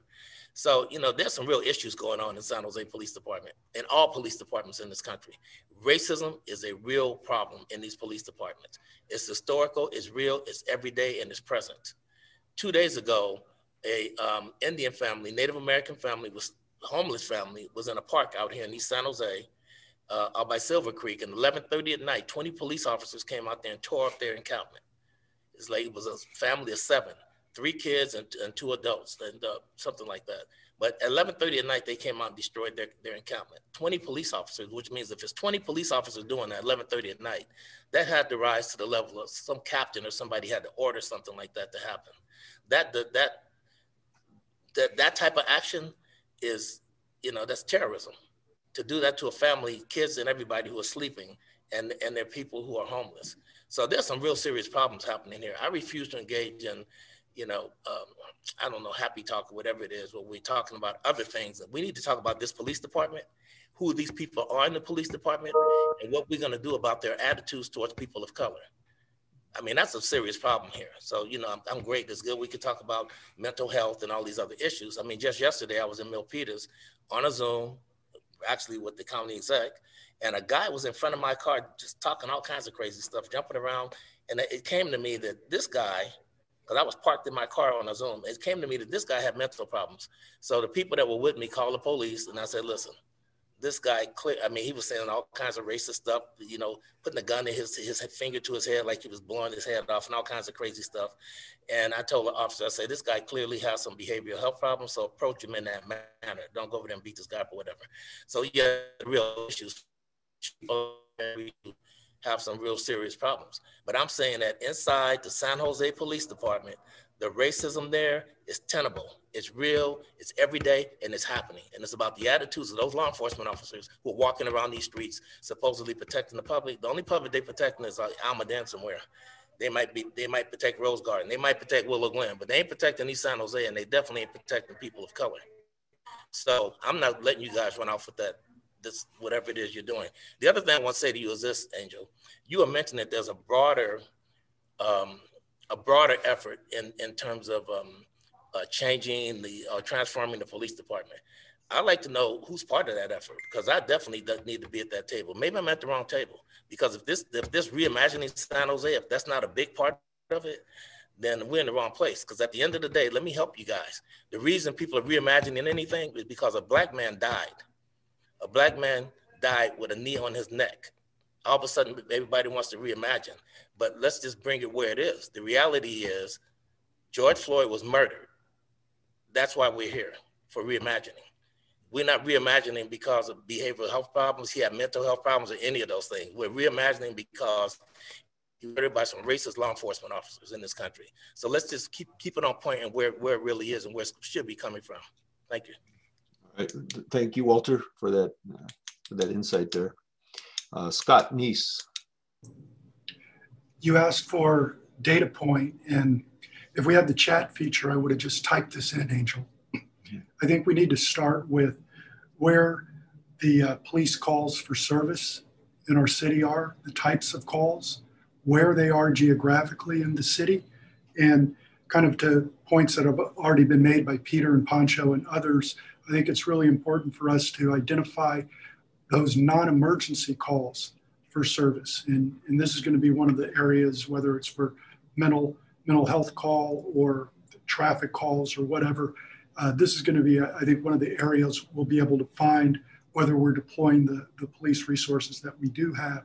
Uh, but I do think it's very important that we don't limit this just to 911 calls, that we're looking at the 311 and the uh, non emergency 10 digit city number as well. That's the one that you call and you're put on hold for 20, 25 minutes before somebody responds. So I, I think collecting that data is, is going to be a baseline for us to move into some of these uh, solutions that we're looking for uh, to improve community safety. Thanks, Scott. All right. Uh, so call calls for service data. Um, all right. I, I, don't see any other hands. Um, am I missing anybody? No. Okay.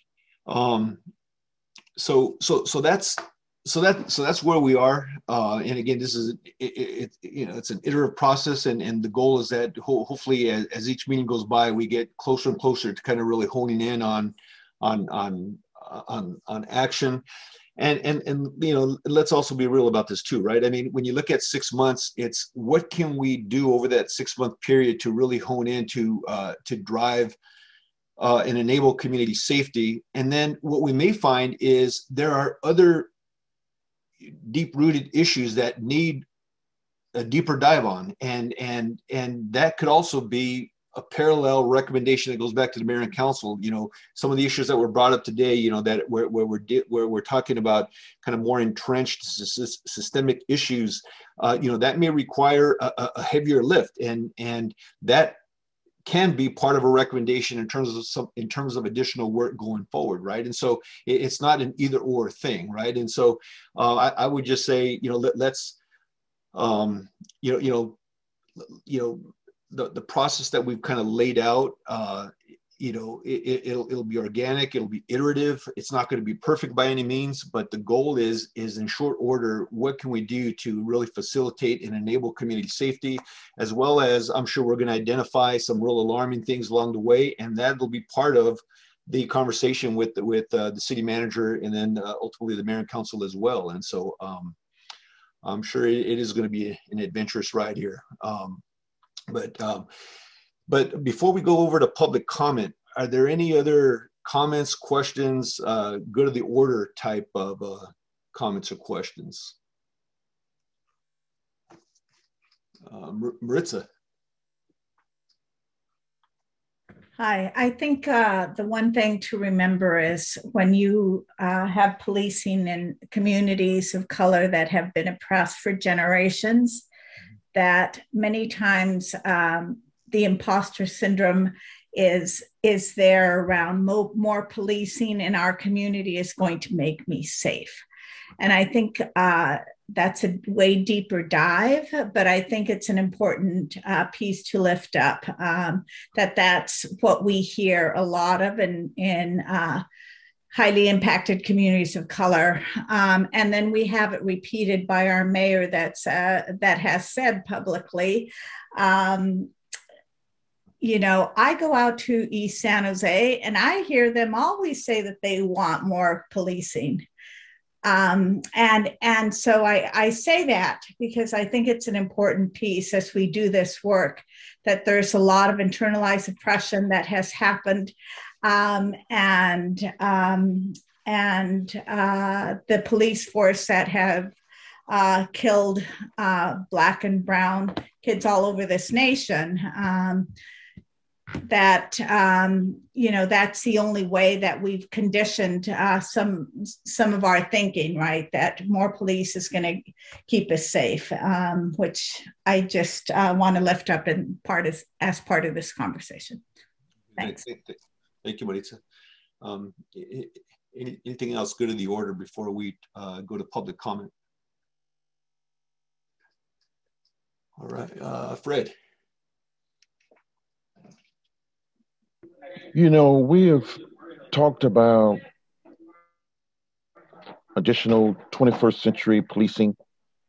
You know, let's get a definition of what that actually means because if you continue to have 20 police officers to evacuate seven people, did you really need 20 once you went through your your process of checking, making sure there's no weapons, no whatever it may have been? You could have used maybe four and 16 could have been somewhere else doing something else. So I would like to know what is our, I, I think the chief's on today with us. Uh, are we going to be able to see what the budget is and, and, and where those dollars are going towards for this committee? Because we want, we're talking about presenting something to the city council, but yet, how are you going to do that if you don't know what the police department actually is budgeted for? If you're talking about budgeting for additional uh, psychiatrists to go out with police officers? Is that in the budget in, uh, right now? Or is that something we're going to suggest, which I'm pretty sure all of us will? So my thing is, is it a possibility for us to see what's in the budget for the upcoming budget? Anyway, just to you know, give us some type of idea what direction we need to go into and make suggestions.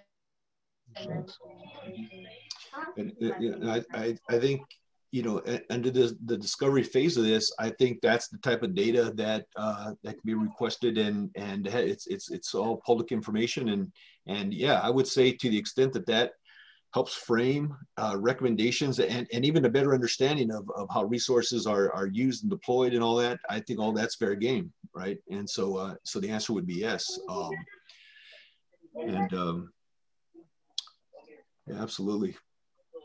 Uh, let's see. Paula. Yeah, I just wanted to echo what some people have said before about how there's so many people, so many communities who have had bad encounters with police. They don't find any help or any sort of kind of relief from having police near them or just getting the support that they're supposed to provide. Mm-hmm. And so I think that what that means for us is um, instead of investing in that same system that has proven not to work, instead investing in other forms of safety, specifically ones where people are like have all their work allocated towards specific needs, whether that's creating like a specific office to deal with um, sexual assault cases where people are actually trained to handle victim to handle and communicate with victims and refer them to services.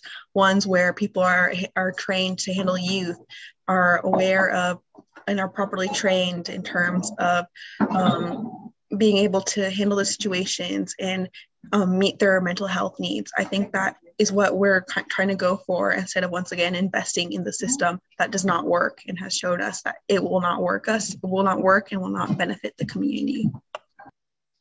Okay. All right. Thank you, Paula. We'll go over to Hildy. So one of the things in listening today that I'm hearing, and this is just my perspective, is that there may be areas that we as a group would agree earlier on in the process relative to how we think about community safety that we could coalesce around earlier in the process, come to some agreement on, and try to be able to move forward as to those recommendations earlier than six months and then take a few other recommendations that we continue to dive deeper and that we as a group coalesce around and determine that we want to move forward with. Because I, I'm hearing that, like all of us, we want to see progress with within the community and that there may be elements. I'm, I'm hearing i heard a number of people talk about alternative ways of addressing mental health issues alternative ways of dealing with other things.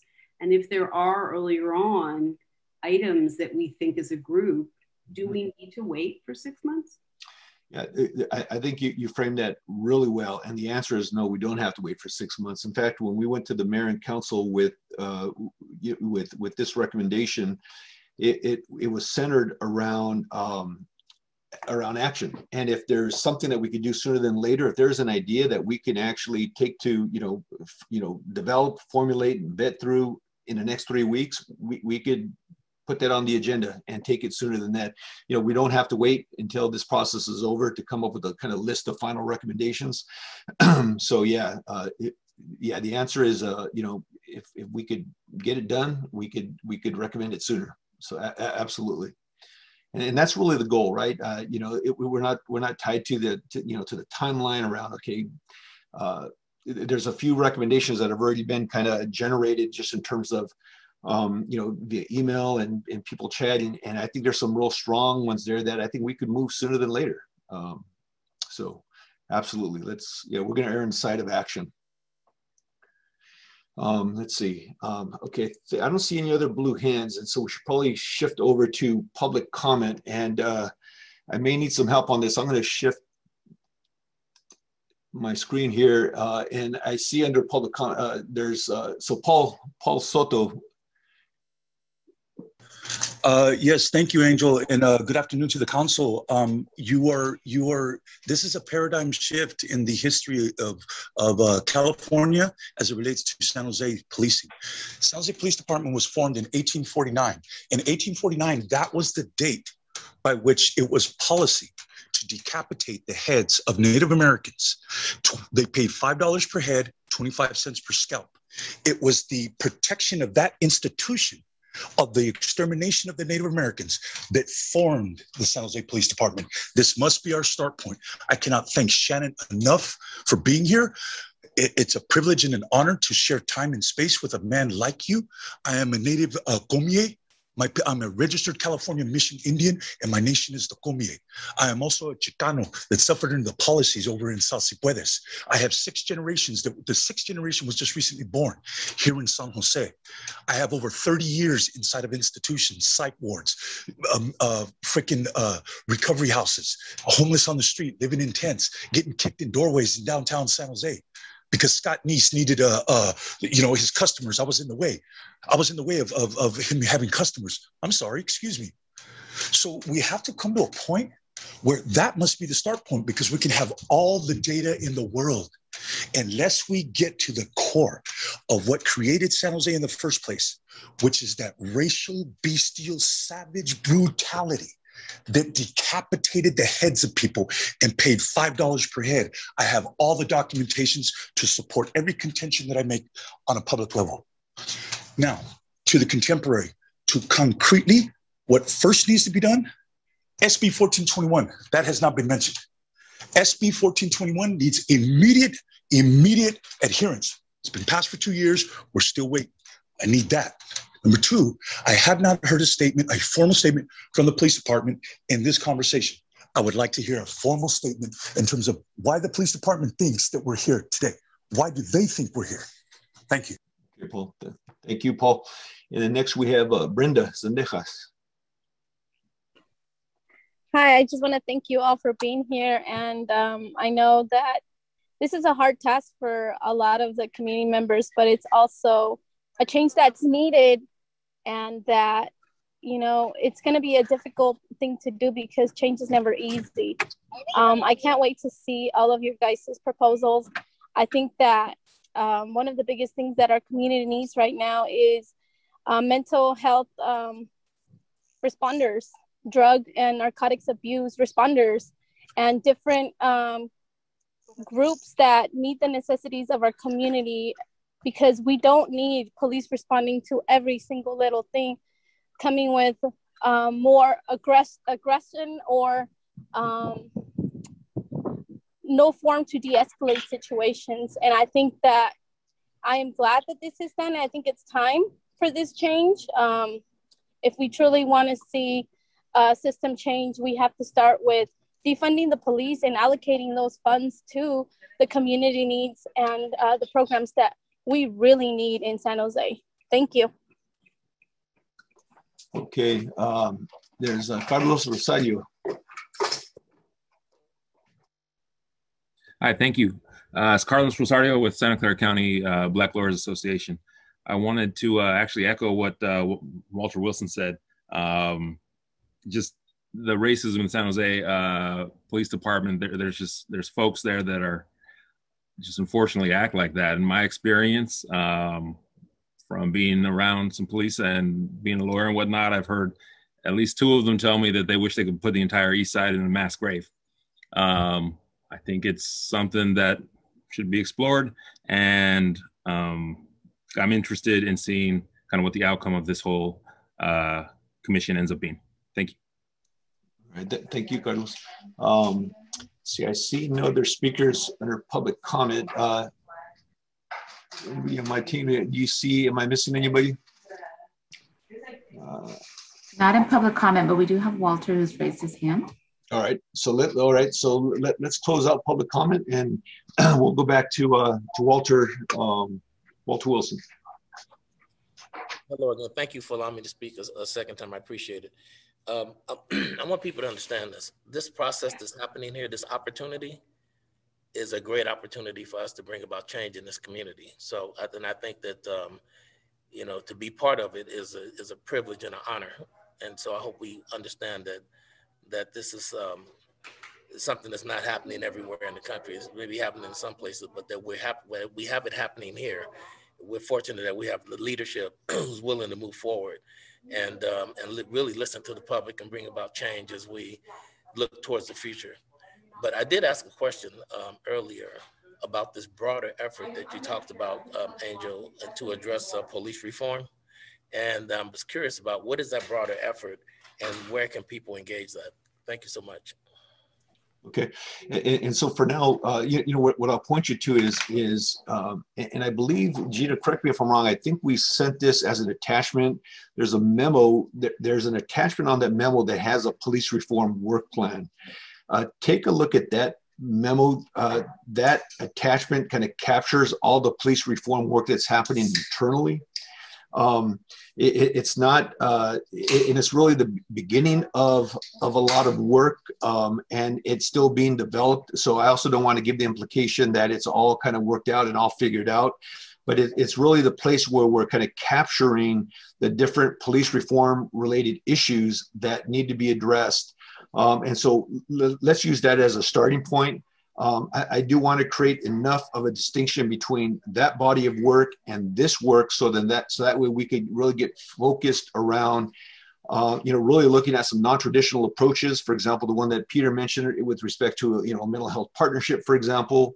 Um, there, there's others that have been identified around you know what happens when a, a person is cited and uh, and you know can they be redirected to get some help right? Uh, some transformative help um, um, and so uh, I, I, would point you to that there um, uh, as a starting place. And then I would also imagine that what we'll be doing is over the course of this conversation, to the extent that there is information, ideas, thoughts around police reform, we'll capture that. And then we'll also have you know a conversation with with our team with our city manager and, and others internally around how we also better connect the community to that broader effort. Um, because i think there's going to be an opportunity for that as well. So um, more to come on that. Between that work and this work is what would you say is the difference? I heard you mention about you know yeah. mental health behavior health but what's the specific difference between the two? Because yeah. well uh, uh, it sounds like you're saying that the work that they're going to be doing over there is distinctly different from what we're going to be doing over here. And I just want to know if that's the case. What is the difference? So everybody. Yeah. Yeah, it, maybe the maybe the best way of answering that would be to, to provide an example. So, for example, um, you know, the, the, example the example that some of you gave, and I think Peter was the last one to give it, was around, for example, uh, a police response to a situation involving somebody who may uh, may be addressing or or maybe involved uh, or maybe dealing with some mental health issues, right? And so, how we respond to that issue to ensure that there's a kind of a de-escalation, not resulting in in in, in this individual getting hurt or even incarcerated, but rather uh, reached out to in a manner where we're addressing the underlying mental health issues as opposed to treating this individual as a as a criminal, for example, right? And so, you know, doing that right now, you know, right now we, we have a pilot going on around that, but doing that and how we formalize that approach and how we, more importantly, how do we formalize those partnerships, for example, with county behavioral health, uh, mental health, uh, uh other nonprofits that are in this uh, in this field as well, and then and then and formalize that system. So it's not just based on you know the officer that shows up or the or the incident, but rather there's more intentional thinking around how do we actually develop that as a protocol for how we're going to respond to situations such as that, right? And that's just one example. There, there, there you know, there could be others. Um, the other one that comes, you know, uh, uh, to mind would be, for example, when you t- take a look at, um, uh, you know, communities where where we're, we're seeing a disproportionate number of black and brown kids uh, be, being cited and or arrested, right? So in, in those situations there, can we create a system that basically says, okay, if if the law was being broken for whatever reason, is there an opportunity to intervene in this person's life, right? And also we need to understand kind of the, the why behind why that's happening too, right? Because that helps inform kind of, you know, helps us better understand what's going on. But more importantly, you know, how are we intentionally connecting, you know, a, a young 14 year old person um, that, that maybe has been recruited by gangs or, or, or, or, or other, you know, um, you know other kind of negative behaviors um, so that they don't end up in this cycle of, of incarceration and which we know just gets worse and worse right? And so then how do we redirect that? And how do we ensure that we create something intentionally to make sure that that 14 year old you know uh, teenager uh, gets the help that he or she needs right? Um, and and and is supported right? And and where we're not only we're not we're not interacting with this individual as if they're a criminal, but we're understanding what, what are the driving forces that led to somebody being 14, um, you know, getting engaged with the gang or, uh, or, or, or, any other, you know, behavior that could be um, negative for them or the community, right? Uh, um, yeah, and I, so, I, I, get it, but let, me, but let me ask you this: Suppose the person breaking the law is the police department. How would this? How does this group interact with that fact. Mm-hmm. Yeah, well, well I, I think I, I think it, it, in, in the exact same way. I think you know we would have to look at that situation and uh, and and look at the data, look at the uh, lived experiences, look at this information, and formulate recommendations accordingly. I don't think police is exempt from this uh, as well. Thank you. Yeah and, and, and I want to be the first to say that, you know, we, we don't have all the answers, you know, right now we have more questions than not. And, but, and that's really why we're relying on, you know, uh, on, this group and, and on, uh, on really the wisdom in our community, you know, in my culture, you know, there, there's, there's something called the Tlamantin that goes back to Mesoamerican times where it's a kind of a council of elders and a council of, and that's really what we're going to need to kind of really tap into is the wisdom of multiple perspectives that we've kind of pulled together uh, to, to really address the issues of, of community safety, uh, as, as well as even identifying maybe misconceptions or, or, or misassumptions that we've made along the way and challenge those and correct those, right? Um, and so, um, again, don't, don't, uh, you know, don't, don't, claim to have all the answers, uh, but but I think the, the intent for wanting to ensure community safety is definitely there, and that's authentic, and, and that's uh, what we're going to continue to bring to this table and, and this conversation.